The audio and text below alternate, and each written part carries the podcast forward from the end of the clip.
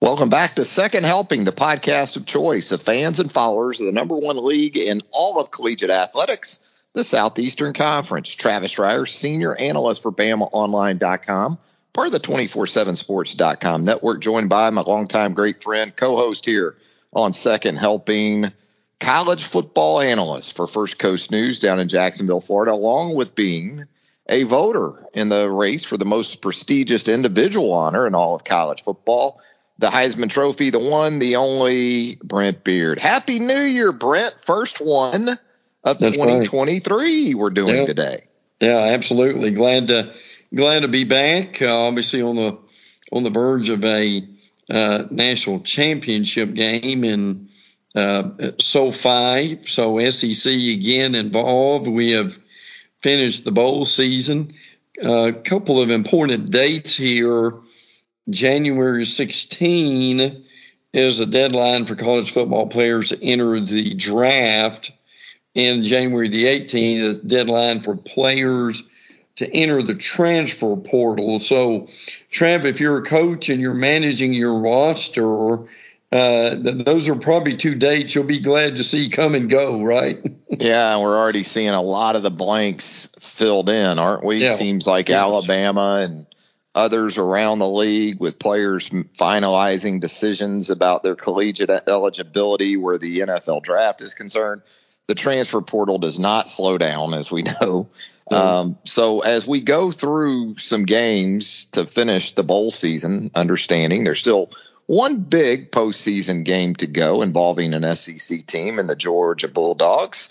We'll sort of tag some items of interest with these teams as we talk about how they performed uh, down the stretch of the bowl season. And really, just as an overview, Brent, strong finish for the league since we last spoke. Yeah.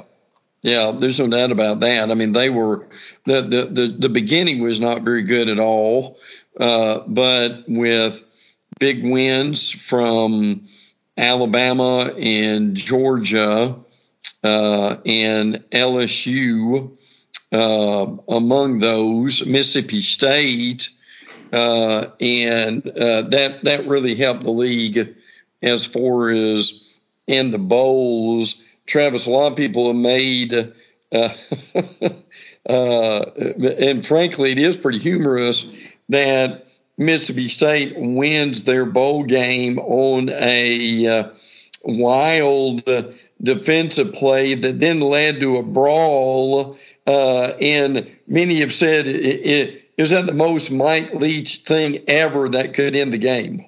Yeah, we even saw that with uh, Mike when he was head coach at Mississippi State. I think after his first season, maybe the 2020 season, State went out yeah. for the bowl game in Dallas, and that involved a melee. I want to say with Tulsa in that yes. game. So yeah, yeah, it seemed appropriate in some ways, but uh, State is able to narrowly defeat Bret Bielema in Illinois. We'll get more into that coming up a little bit later. But since we last spoke, we were headed into a stretch beginning with the Gator Bowl in Jacksonville, Florida. I know you were in attendance for that wild affair. Notre Dame 45, South Carolina 38. And Brent, I got to ask you, I can't recall the last time a team scored two defensive touchdowns and a oh. touchdown on special teams and still managed to lose the game. But that was South Carolina in that seven point loss to the Irish? Uh, in some ways, that was pretty typical of their uh, history, uh, and particularly this year to uh, to play well and then to uh, to not be able to win the game. But boy, they had an unbelievable crowd, uh, to say the least. and this team uh, I, I, think still has a lot of potential. I mean, what uh, Beamer Beamer finished well. Uh, frankly, uh, in November, that's what people are going to remember. Uh, they had a good bowl game. They had a good crowd. Uh, still kind of waiting to see what some of these guys are going to be able to do. It's a shame they lose Marshawn Lloyd. They've got to rebuild um, a lot of this receiving staff. Uh, Trav, we were looking down the uh, um, as far as the receivers and where they were, they really only had two of their top seven available for the bowl game for one thing or another. But I think when you put it on the hat and draw it out, uh, Shane Beamer still uh, uh, very uh, pleased, I think, with the progress this team made overall and kind of where they're heading right now. Yeah, I think the fan base has to be pleased with the first two seasons of Shane Beamer. Disappointed in the loss to Notre Dame because you're up 21 7, you're up 24 10. In a couple of instances, you're just not able to maintain that lead. And so Notre Dame gets it done in Jacksonville despite having two team captains sitting out and Michael yeah. Mayer and Isaiah Foskey, a couple of big time NFL prospects for the Irish.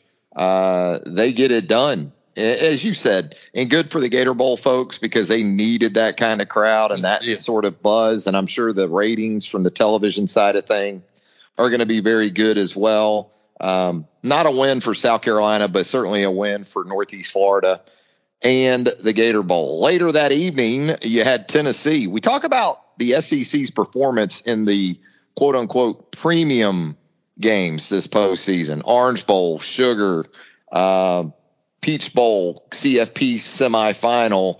This kind of got all of that going. Tennessee with a very strong performance against a Clemson team. I know listening to Dabo Swinney in the post game, not happy with the missed opportunities or the the the movement that Clemson was able to get with Cade Klubnik in his first start, or one of his first starts, I guess, actually, um, to, do what they did and, and not come up with enough points. But give Tennessee a lot of credit for that. And, uh, you know, Joe Milton, nine yards per pass attempt in the start behind center. Uh, I thought uh, Tennessee ran the ball effectively enough uh, against that stout Clemson front that we had talked about in the preview. So uh, it is Big Orange that gets it done in the Orange Bowl. Well, and it was, uh, frankly, a surprise against that Clemson defense as far as how well that uh, Tennessee was able to uh, uh, to play. Uh, Milton 19 to 28 for 251 and three scores. Clemson had the, the most time of possession uh, frankly, by far. They had the most total yards, but they still weren't able to win the game. 11 wins, Trav, for the Vols, best since 2001, the first bowl win since 19. Um, so uh, really, um, and and I give their defense some credit. They stepped up at times. Aaron Beasley, their linebacker, mm-hmm. 12 tackles, 10 solo two sacks and four tackles for loss. So uh, it uh, it was a it was very much a team effort for the Vols when it Ralph. It was, and you know you get 89 rushing yards from Jaylen Wright at the the running back position. What about Squirrel White down a yeah. couple of wide receivers, yeah. and we wondered about that, but. Uh, Ramel Keyton with a nice game, four catches, 76 yards. Bru McCoy with a touchdown catch. So three different Tennessee receivers step up to catch touchdown passes in the game. And so Tennessee gets it done. The Orange Bowl champions, and going to be plenty of excitement about this team moving forward, uh, presumably with Joe Milton behind center and uh, some key pieces coming back as well. What about Alabama and Kansas State on New Year's Eve? An early kickoff on the fringes of the French Quarter there in New Orleans. And Alabama a little bit late with the wake up call, but yeah. seemed like following that long touchdown run by K State's Deuce Vaughn, um, the Crimson Tide actually came to life really in all three phases of the game. Yeah, they really did. Uh, uh, the uh, I believe it was third and ten when it traveled, and that mm-hmm. when Jahmyr Gibbs caught that pass and went about 50 yards. Uh, I thought that may have uh, very much changed the game in a lot of ways. Bryce Young really it didn't start well, but boy, he sure finished well. Uh, 15 to 21 for 321 in um, in in five scores. Um, to me, still the thing that cannot be overlooked, uh, and this is uh, th- this really sums up Nick Saban in a lot of ways. 12 straight year with 11 or more wins, 14 of 15 years I mean, that's just unbelievable when you think about that, how that's how that is even possible. uh, frankly, uh, Tide defense certainly got into it. Also, uh, boy, uh, and you've written about him the whole year, Trav. Brian Branch, um, uh, what an incredible game! Eleven tackles, sack, four four tackles for loss. Uh, just just really unbelievable. Um, the the effort that a lot of people thought they would see at some point during the regular season came to fruition in the bowl game. And, and again, as you were written about, uh, certainly no surprise, Will Anderson, Jahmyr Gibbs, Bryce Young, uh, Brian Branch going to the NFL. But I thought the guy coming back, who may be as significant as anybody, is Will Reichard, the, the, the kicker. Uh, and in this league, Trav, you've got a if you have an outstanding kicker, you you can win a couple of games a year. He was big throughout the season. I know a lot of Alabama fans, they immediately point to the 50 yard miss at Tennessee uh, very late in that contest. But let me tell you something Texas, they don't beat Texas without Will Wright. That's right. Absolutely. And it's not just the one that essentially won the game late in Austin. He made a 52 yarder earlier in the game that was very, very big. They don't get to overtime on the road at LSU if he doesn't bang home one from distance there in the final seconds of regulation at Tiger Stadium. So when you also consider this is a team going through transition at quarterback, if it was important to have Will Reichard handling your kicking mm-hmm. with guys like Mac Jones and Bryce Young at quarterback, yeah. How big do you think it might be when you're going through transition like Alabama's about to go through oh, yeah. at that spot? In other words, touchdowns may not come in as great a frequency. You may have to depend more on a kicker and your defense and field position and those kind of things. So I wholeheartedly agree. As for the other guys, you're right. No big surprises there. Uh, you tip your hat to guys like Will Anderson, Bryce Young, Jahmyr Gibbs, Branch, all those guys that could have opted out of the bowl game. And look, had they done that, I wouldn't have had a cross thing to say about any of them, but they didn't. So uh, I think it's it's a good thing to acknowledge too uh, the guys that that do hang in there and finish things out. But this is an Alabama team, Brent, moving forward, starting with that quarterback position. Uh, and understanding it's another loaded recruiting crop that's mm-hmm. coming through the door. Uh, th- this is a team that that's going to have a lot of questions about it. Uh, no, no doubt about it. And the big one obviously is going to be at quarterback, uh, Jalen Milroe, Ty Simpson. Uh, obviously, Eli Holstein coming in early, mm-hmm. um, the Louisiana prospect. Uh, now, they're not expecting him to start necessarily. Uh, and uh, certainly some questions about Milroe and his passing ability. And there's questions right now, obviously, Travis, about uh, is there a possibility of getting a, uh, uh, a, a quarterback just to have a veteran to kind of stabilize things through the transfer portal? And the bigger question for Alabama fans: uh, what happens uh, to this coaching staff?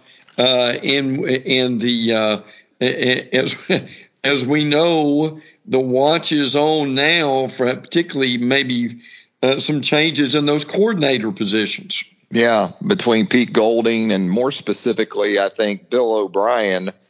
That's going to be fascinating to watch play out in the coming days and weeks. And if it is the NFL, especially for Bill O'Brien, that news could come particularly soon, depending on, let's say, how things play out from a playoff perspective for the New England Patriots coming up this weekend. The Patriots actually have a chance to make the playoffs should they knock off the Buffalo Bills coming up this weekend. So we get into some other games on New Year's Eve that were, uh, well, a little bit overshadowed. Um, not so much the national college football, the college football playoff semifinal, but Iowa and Kentucky, I think, would qualify as a game oh. that was certainly in the shadows of that Sugar Bowl matchup between Alabama and Kansas State, and a resounding thud to the finish of the season for the Kentucky Wildcats as they are beaten by Iowa. Iowa scored 21 points, and uh, I think when you really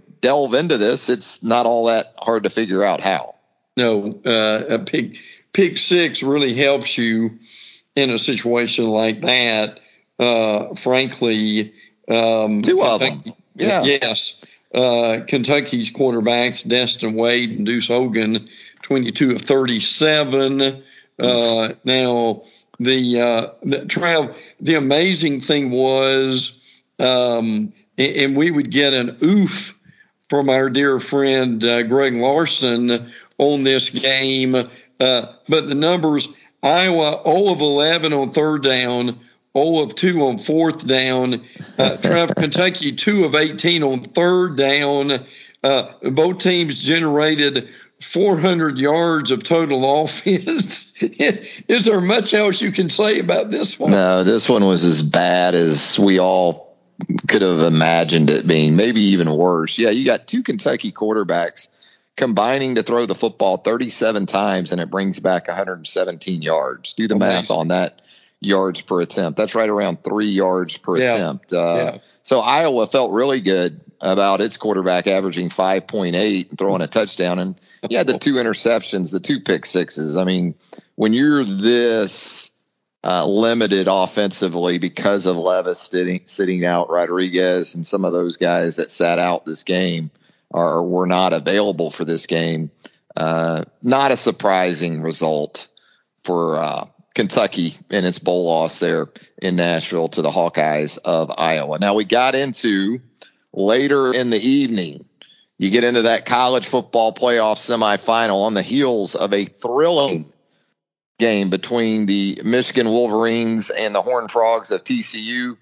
Boy, I'll tell you, in terms of excitement, Georgia, Ohio State certainly delivered we talk about missed opportunities, or at least that's going to be the narrative for a team coming out of a game like this. I think Ohio State woke up uh, New Year's Day, or really the clock struck midnight, I believe, on the missed field goal attempt by Ohio State there in the final second. So, um, felt a lot better in 2022. Ohio State did in this game than it did in 2023. Travis, give as a former kicker, give us some insight into that. Now, uh, the Ohio State kicker normally during the season did a really good job, but it was very, very obvious, Trav, when the camera went on him that, uh, as we used to say, uh, his eyes were as big as saucers, uh, and and uh, Trav was that what uh, was the moment just too big at that point for the Ohio State special teams? You know, I don't know. I think I, I put as much of it on the Ohio State offense as I do uh, Noah Ruggles, the kicker for Ohio State. Now, look, he's a, a really high level specialist, so I'm sure his response is going to be. I, I, can make that kick nine out of yeah. ten times, if not ten out of time, ten times. That's the sort of self belief I'm sure he possesses and what he can do. But, um, you know, it, it almost felt like after the scramble by Stroud that put Ohio State down around the Georgia 30, it was mm-hmm. like Ohio State was shocked that they were yep. even in that position. and so they immediately run this zone run into the boundary that goes for nothing or a loss. Um, they didn't really stay aggressive. And nope. look, I'm going to say this for Ohio State too. They got bit by the Bama bug from a year ago. Mm-hmm. Losing Marvin Harrison Jr., you can't yes. understate how important that yep. was, especially at that moment because they were already down going into the game. One of their top two receivers. Um, so that was certainly problematic. But you also give Georgia a lot of credit because uh, that was a defense, especially that was literally running out of gas. I mean, we saw guys with cramps, things like that. Um, but they managed to get enough done. Kelee Ringo had a pretty average night at the cornerback position. I thought his pass breakup on the slant there um, on Ohio State's last possession, where they were trying to just get another seven, eight, maybe nine yards for Ruggles and weren't able to do it, was bigger than people probably uh, haven't talked about enough. So and look, Georgia had some opportunities too that they missed out on. Podlesny is one of the best kickers in all of college football. Mm-hmm. He had a couple of misses in the game, so that kind of works both ways. But I thought as much as anything when it was a 35 24 game, really late third, early fourth, and Ohio State is in position to get in the end zone and make it a 42 24 game, a three score game in the fourth quarter. That was huge. Ohio State has to settle for the field goal. It's still a 14 point game instead of a 17 point game. Um, and then from that point forward, Georgia was able to expose an Ohio State secondary that, as we saw against Michigan, if if if you keep taking, if you keep getting enough chances against the back end of that Ohio State defense, eventually you're going to hit for some big plays, and that's what Stetson Bennett did. Well, and and a couple of things that really stand out. Speaking of secondaries, the um, Georgia's has been carved up a little bit too. Oh, yeah uh, that they've given up 850 passing yards, 71 points in the last two games, and don't think that TCU can add to that. Uh, but I, I, believe the uh, Trev, the stat that really blew me away for Georgia, and if you can do this, you're going to probably end up in the playoffs every year. Georgia has allowed nine sack, nine sacks on the year uh, the only Power Five program since 09 to mm-hmm. play 14 games with single digit sacks. And if they allow zero sacks versus TCU, first team ever to allow single digit sacks in 15 games. Trav, that's not easy to do, is it? That that's a that that's a I, I, I would say that would be a that would be a raise for that offensive coaching staff, wouldn't you? Yeah, you would think Stacy Searels would be in line for that, but you also have to look at the fact you got a pretty mobile quarterback in Stetson. Yep. And then you're also run centric in a lot of ways. Um, the ability to run the football, man, it makes so it much of the rest of the offense easier when you can start up front and sort of own things from that perspective because uh, it helps your pass protection. And and they are um, they are tight end oriented, as we know, but they like to get those guys out in the routes. Typically, yep. when you see teams that are tight end oriented, you're thinking more six, seven man protection, and you'll see some of that from Georgia. But they want to get Brock Bowers and Darnell Washington out into the route. So I thought in this game it showed up big, though, that as Georgia continued to get some of these wide receivers back, uh, and, and more of, of uh, Ladd McConkey still playing through some things, understand that, but AD Mitchell comes up big, Arian Smith comes up big, and boy, both the quarterbacks in this game averaged better than 10 yards per attempt. So I think that spoke to kind of the lackluster secondaries involved. And, you know, I hear you on TCU and the potential for Max Duggan and, and that offense to cause some problems as well. I think what Georgia may be able to do more against um, TCU or will choose to do more is play some zone and yeah. just figure yeah. we're better up front. We're way better up front than we were even against Ohio State, and we'll we'll be able to get there with three or four against Max Duggan. Although his legs can be problematic. I mean, mm-hmm. the two mm-hmm. quarterbacks in this game Monday night, I, I, think, are pretty similar in how they get it done. When you oh, look yeah. at Stetson Bennett, and you look at Max Duggan. Uh, and, and, listen, this Quentin Johnston wide receiver big time. TCU is big time. Uh, mm-hmm. six catches for 163 against Michigan. TCU runs as 335, which is, and they had a lot of success against Michigan's own line that, that won the Joe Moore Award mm-hmm. uh, to go along with this, too. So, uh, Kelee Wingo. Uh, it, Ringo is going against Quentin Johnston. That that's going to be one of the more interesting matchups uh, of the entire time. And um, they in targeting against Ringo, uh, Ohio State six of 13, 69 yards.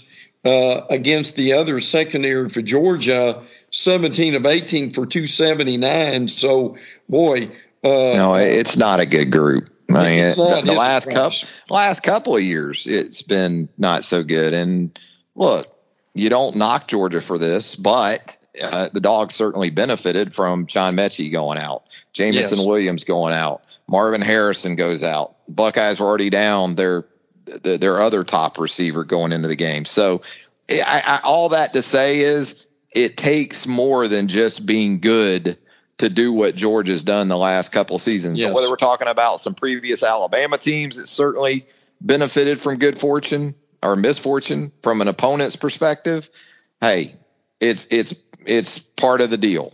It's yep. just part of the deal, it and it's part of a 15 game season. You know, uh, teams run out of players, or they run out of the the players they desperately need at particular positions.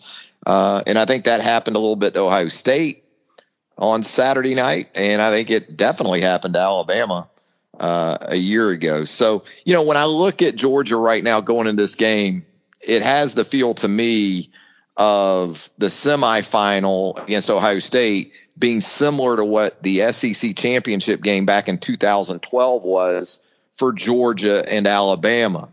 Alabama survived Georgia in the old Georgia Dome by a mm-hmm. field goal, I believe it was, and then went on to smash Notre Dame down in South Florida uh, in the BCS national championship game. I know that Georgia opened, I think, as a 13 and a half point favorite over TCU. TCU, just a heck of a story, unbelievable. But I also, to draw another comparison to an Alabama situation, I feel like I've already seen this game that we're going to see Monday night. Yeah. And I'm thinking I saw it last Saturday in New Orleans. Mm-hmm. SEC elite team in Alabama against a really solid Big 12 team in Kansas State. Alabama ends up winning that game by four touchdowns.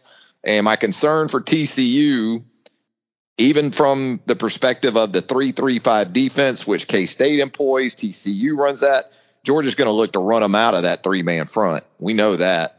I just kind of feel like I've already seen this scenario and or this game here in the last decade or so. Yeah, yeah. Well, and and the other thing that Georgia and Kirby probably doesn't get enough credit for, Travis, they're not afraid to play guys, and obviously you got to do it sometimes when necessity, but because of injuries and because some of them have earned playing time on, the final drives of the game, they had Bear Alexander, who Kirby loves, at defensive tackle, and linebackers Jalon Walker and Marvin Jones Jr. Uh, in the game. I mean, those guys played 15 to 20 snaps. So um, uh, situations like that only help Georgia coming up next Monday night and even more than that, Trav, it helps them next year. It really does. And look, Georgia's got some health issues going into this game. You talk about Darnell Washington, right? Yeah. Right out the gate with that ankle sprain, and apparently he's going to be a game time decision. And uh, but again, it speaks to the depth of Georgia's team that even after he went out, um, they were able to become more wide receiver centric in mm-hmm. some ways and make Ohio State pay over the top. So uh, Georgia, a team uh, that was pushed to the limit, no doubt about it, in the semifinal win. I think that extra couple of days of rest from their perspective will be well received. And then mm-hmm. um, I think the Dogs are very much in line for a second straight national championship out there in LA, which, by the way, the people out in LA, they care as much about this game. Yeah. Yeah. And this matchup as they do probably a Clippers home game against the uh, let's see who would who would I throw out there? A Clippers home game against the Hornets. Yeah, yeah, that, yeah. that's about as much as L.A. people care about this type of matchup at SoFi. Should be a heck of an experience, though, for Georgia's fan base and TCU's uh, as they make their way out to Southern California. You know that wasn't the only football we had uh, to to end the bowl season for the SEC because a little bit of a weird deal waking up Monday morning after New Year's and we're basically having New Year's Day football on the second. But that's what we had with the NFL owning Sunday, uh, as we know. But uh, uh, Monday football in the SEC, Mississippi State, we touched on this earlier in the podcast. Boy, just an emotional ending for the Bulldogs at the end of a very emotional span of three or four weeks following the passing of Mike Leach. But Dogs able to get it done in a game that they really trailed for the most part. Yeah, they sure did. Travis, how about Marcus Banks, former Alabama DB, with that scoop and score on the final play?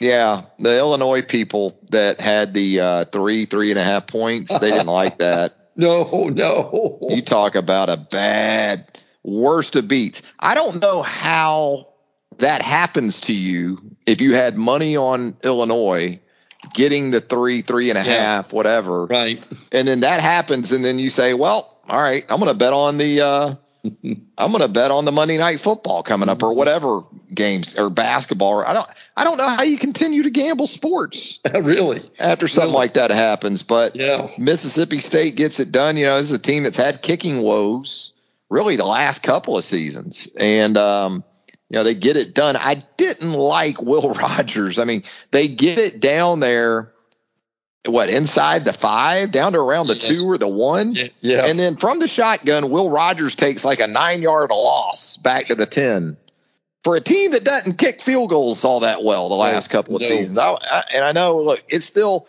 people say, oh, it's still only a 27 yarder. Look, if you're Mississippi State, I'm a Mississippi State fan the last couple seasons. I want that thing on the two dead yes. in front of the goalpost. I want to be Absolutely. parked. I want to be parked like a Brinks truck outside of Best Buy during Christmas season. All right, that's that's how I want to be.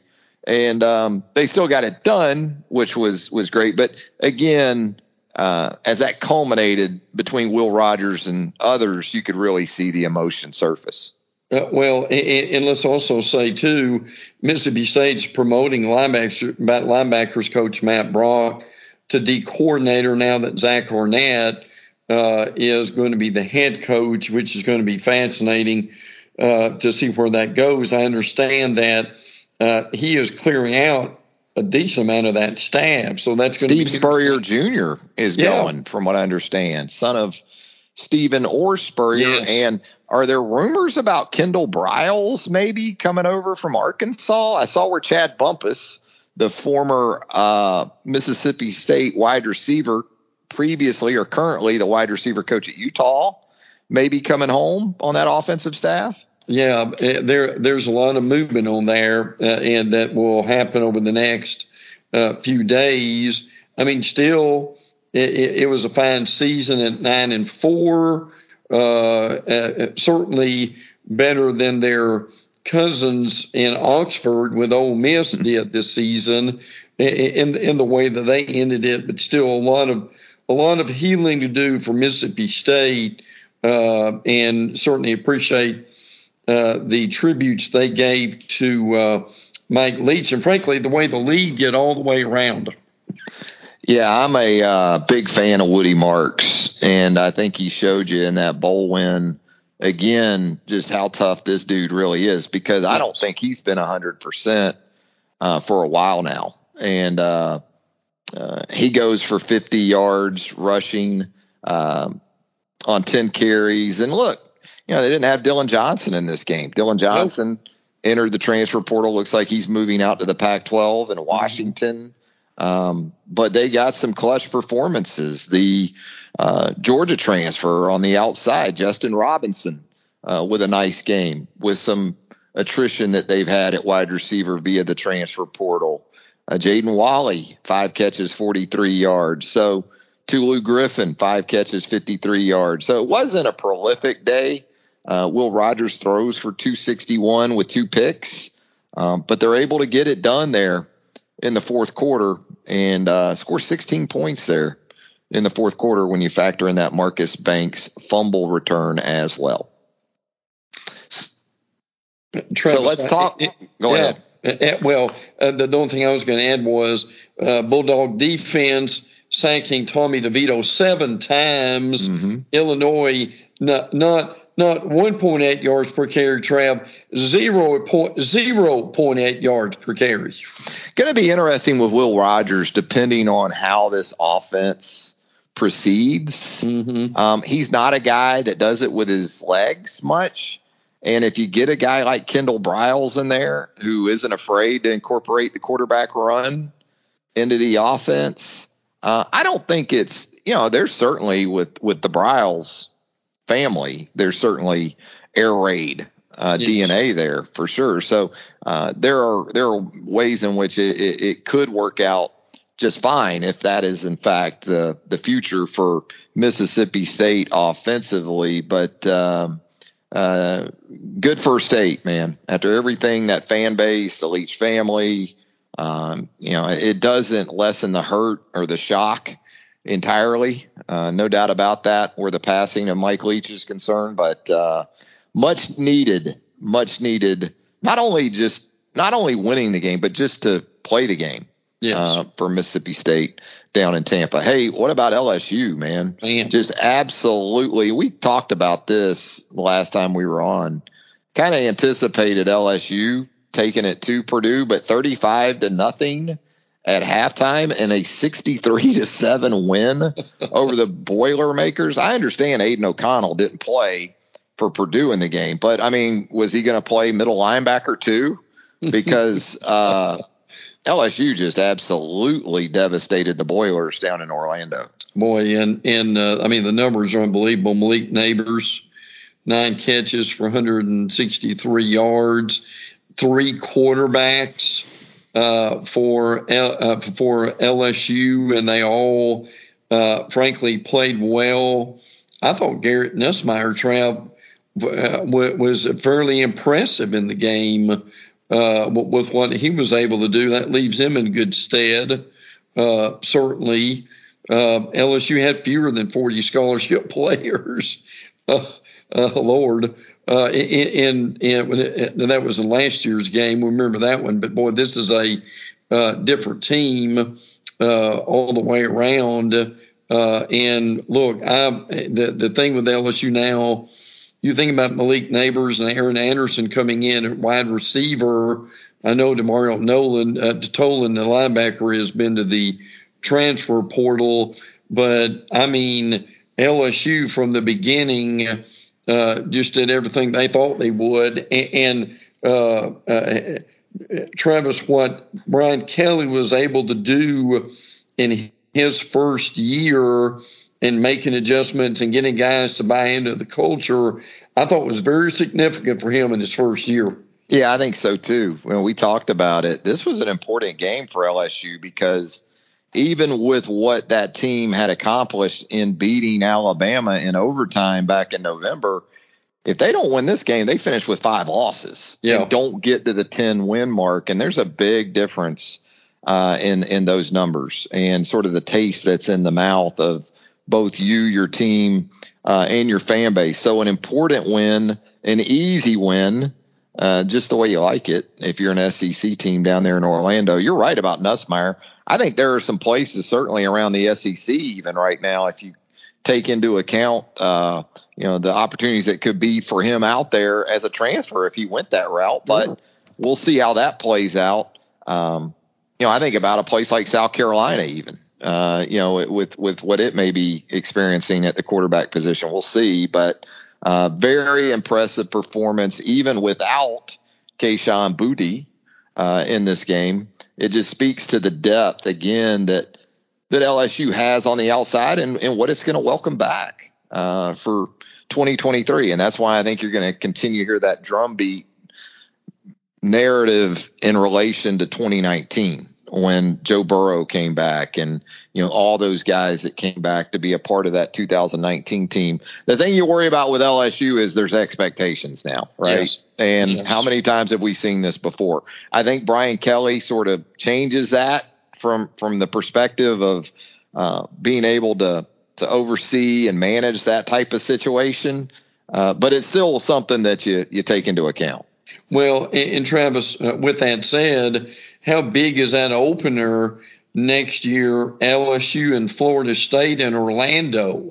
Yeah. Uh, uh, with the with the season that Florida State uh, had, that's, uh, that's, a top ten matchup. No question. I think going into the season, I think Florida State after the win over Oklahoma and the Cheez It Bowl, top ten preseason in all likelihood. Jordan Travis coming back, a lot of those guys coming back.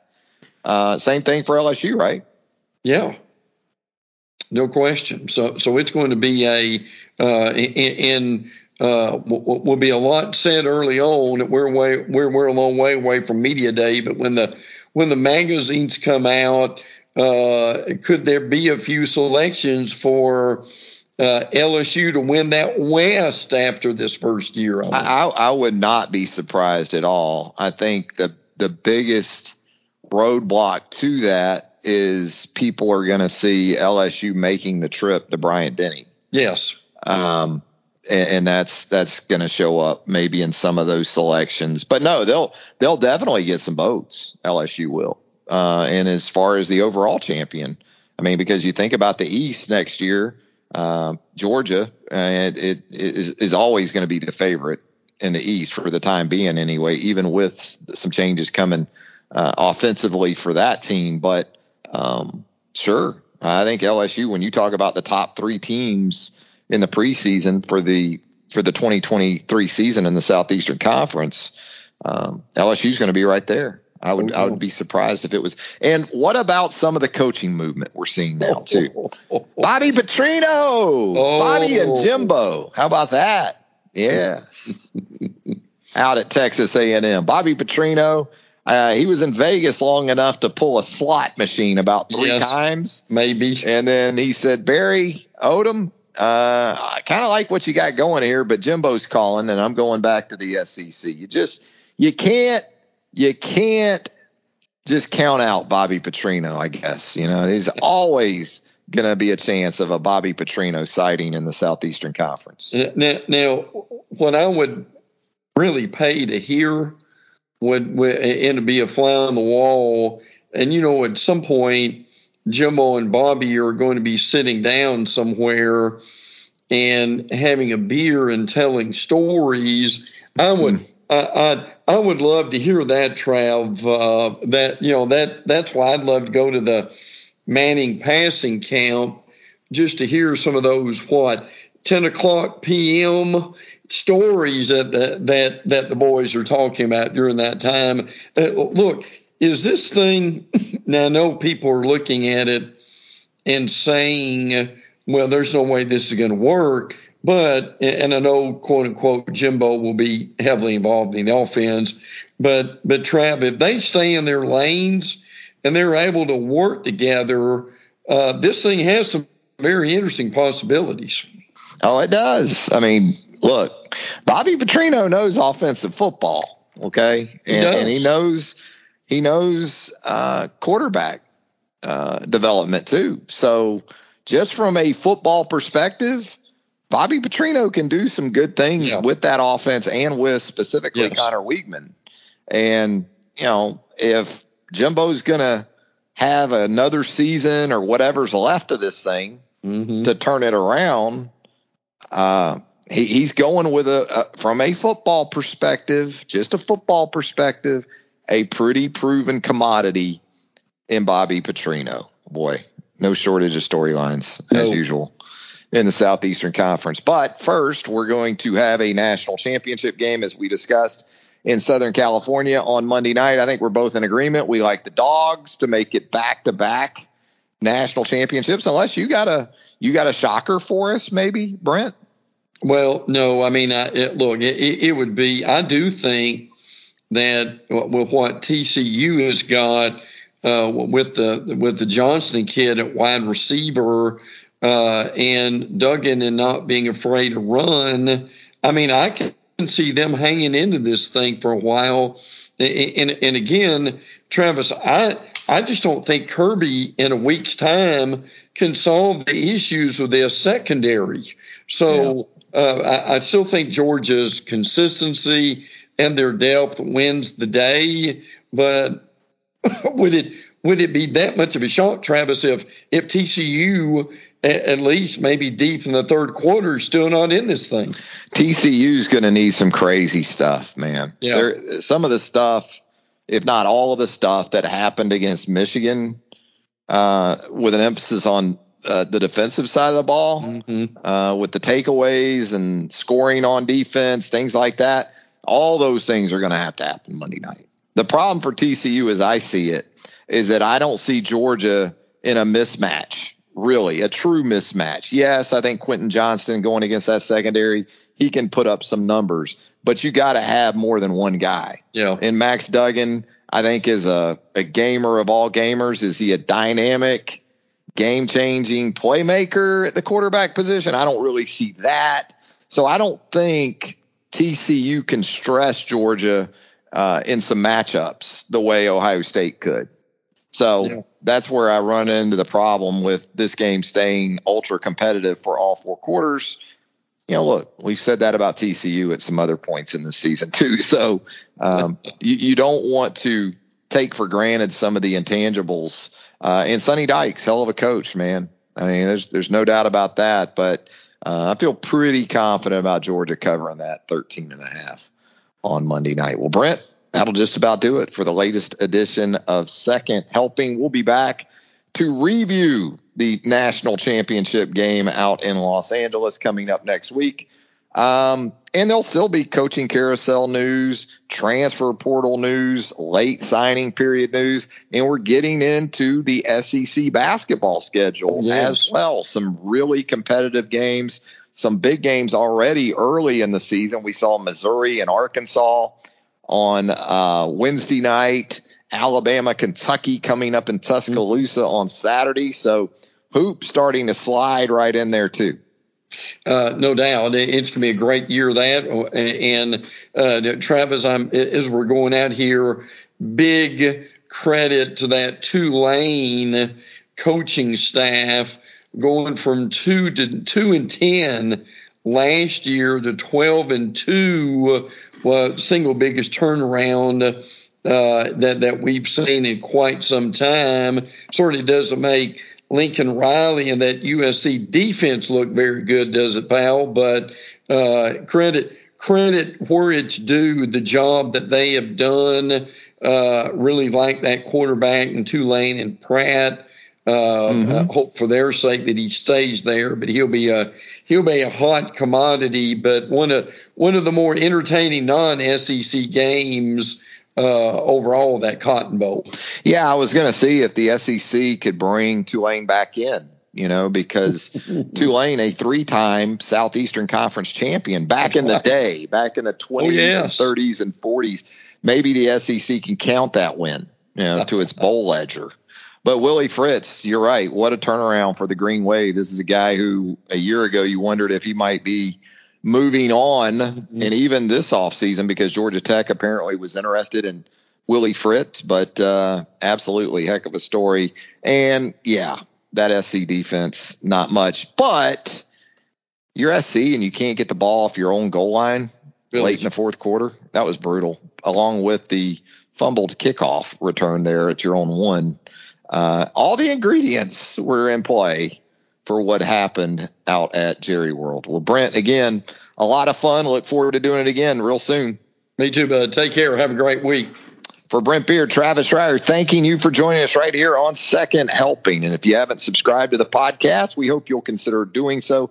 Anywhere you consume pods, you're going to find Second Helping. If you leave us a rating and a review, that would be appreciated as well. For Brent, Travis, until next time, so long, everybody.